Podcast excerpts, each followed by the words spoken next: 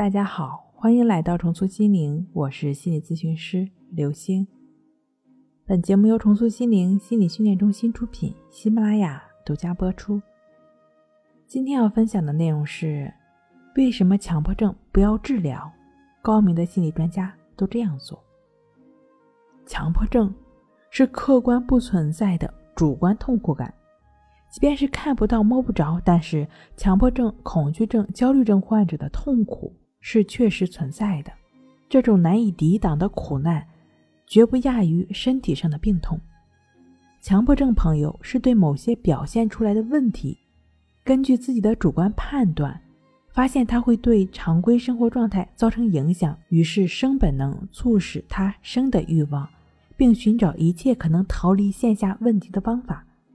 正是受到主观上恐怖感的驱动，开始折腾要消灭他们。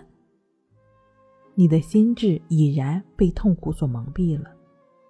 强迫症患者是自己给自己画大饼，把自己置身于理想化的状态中。强迫意念是来自患者主观上的判断，比如项目进展的顺利，老板夸你干得不错，这个时候千万别异想天开。别人夸奖的话，你偷着乐一把就好了，十有八九是哄你的。谁曾想你当真了，还妄想着升职加薪，天天以一副舍我其谁的姿态自我麻痹，这就是你的理想化。最后呢，张三李四工资加倍，你还是钱包瘪瘪的。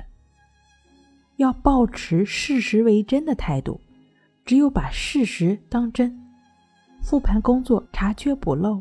当你能够耐下心来，一步步拆解工作，认真核查，发现问题，寻找解决方案，一次失败，两次失败，三次失败，一次又一次的探究解决，在不断试错和检验核查中，摸着石头一步步向前迈进的过程，其实就是心智磨练的过程。学习工作都是如此。你当然更不要妄想一口吃下自己画好的大饼。大饼吃下去，你是要付出代价的。强迫症的消化不良是对万分之九十九的置若罔然，而对仅有的万分之一不离不弃。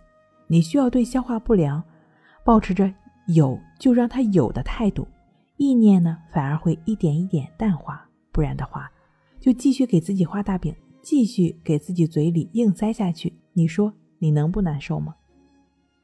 强迫症的治疗其实根本不是治疗，是停止给自己画大饼，走出理想化的状态。强迫症的摆脱就像学习、工作、生活一样，就是心智的成长过程。只不过某个时间段太痛苦了，得需要一个支持，一个人，一种方法陪伴你一起走过。有时治愈，常常帮助，总是安慰。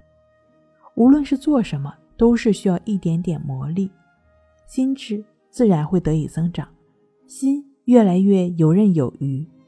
你需要时常在心里默默的告诉自己：入戏要深，出戏要快。睡不好学关系，关系五分钟等于熟睡一小时。好了，今天给您分享到这儿，那我们下期再见。